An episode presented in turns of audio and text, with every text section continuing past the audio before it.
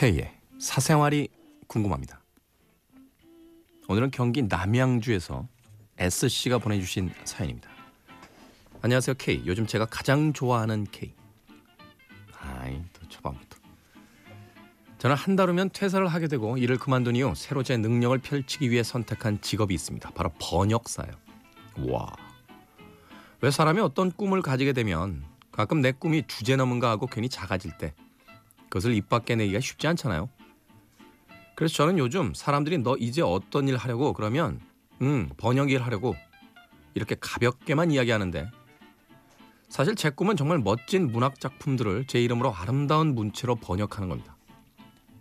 이게 제 최종 목표라는 건 사실 제 친구 딱 한 명과 이제 여기에 사연을 쓰게 되었으니 K밖에 모르는 거예요.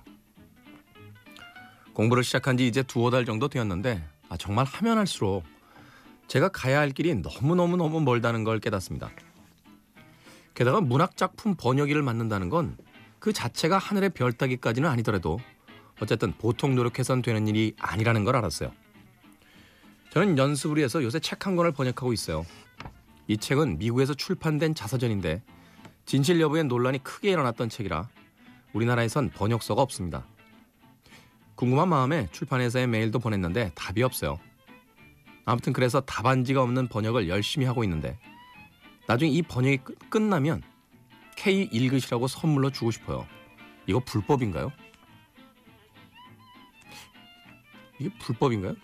개인적으로 그냥 자기가 번역해서 너 이거 읽어봐 하고 모르겠다. 참 제 진짜 질문은요 이제부터인데 혹시 오늘도 제 사연이 좀 길었나요? 네, 좀 깁니다. 네. 제 곁에 프리랜서로 일하는 분이 없어서요. 케이는 프리랜서로 오랜 시간 일하셨잖아요. 프리랜서로 일하는 것 그리고 혹시 지인 중에 번역사로 일하는 분을 봐오신 경험이 있다면 그들이 일하는 환경으로 미루어 보았을 때 제가 꼭 유념해야 할 것들이 있을까요?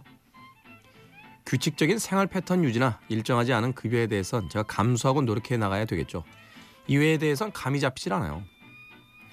서른이라는 나이에 잘 가던 버스에서 내려 갑자기 목적지가 변경되었는데 어떤 버스로 환승해야 할지 모르겠는 기분이지만 그래도 두 다리가 튼튼하고 버스 카드가 있어서 두렵지는 않습니다. 많은 사람들이 K에게 인생에 대한 조언을 하는 걸 알아요. 부담이 되시겠지만 저도 한 번만 더 제 얼굴도 모르는 분이지만 그래도 제가 좋아하는 분의 답변을 기다리겠습니다. 번역이요? 네.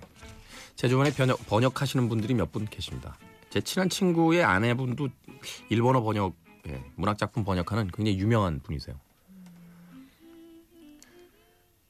근데 뭐 그렇다고 해서 제가 제 분야도 아닌데 번역할 때 이것만은 유의하십시오라고 번역까지는 아니더라도요. 네, 저도 글 쓰는 사람 입장에서 어, 인상적이었던 책이 몇 권 있어요. 어. 뭐 지난 그 책 소개해주는 시간에 그 레이먼드 챈들러에 대한 이야기도 우리 김미라 작가님이 해주셨습니다만 저는 개인적으로 인상적이었던 것이 무라카미 하루키의 내가 달리기를 말할 때 하고 싶은 이야기들인가요? 뭐, 뭐 그런 책이 있어요. 네. 무라카미 하루키가 슈퍼 울트라 마라톤 선수예요. 100km짜리 마라톤 이런 거 완주하고요. 철인 3종 경기하고 매년 한 번씩은 마라톤 풀 코스를 완주합니다. 네. 보스턴 마라톤도 완주를 했고 심지어는 그 그리스에 가서요. 마라톤의 유래가 된 마라톤 평원을 뛰었어요. 직접. 네. 그 풀 코스를. 대단하죠. 근데 그 책에서 들려준 하루키의 이야기가 굉장히 인상적이었습니다. 글이라는 것을 자신의 전업으로 택하고 나서 가장 고민했던 것이 건강의 문제였대요. 그리고 생활 패턴에 대한 문제. 그래서 세계 어디에 가 있든지 할 수 있는 운동이 뭐가 있을까를 생각했을 때 달리기였답니다. 운동화만 있으면 되잖아요. 예. 도시를 달려도 되고 예. 산을 달려도 되고 시골을 달려도 되니까. 자신이 작가로서 계속 활동할 수 있는 거는 어, 달리기를 하고 있기 때문이다라는 이야기가 전 굉장히 인상적이었어요. 저도 그래서 비슷한 걸 합니다. 예. 그리고 또 글쓰기를 하는 사람들의 어떤 그 거, 거부할 수 거부할 수가 아니다. 어. 반드시 지켜야 될 것 하나가요. 매일 쓰는 거예요. 매일 한 줄이라도 매일 쓰는 거예요. 제가 알고 있는 건 그 두 가지입니다. 너무 빤하다고요? 근데요. 그 두 가지가 굉장히 힘들어요.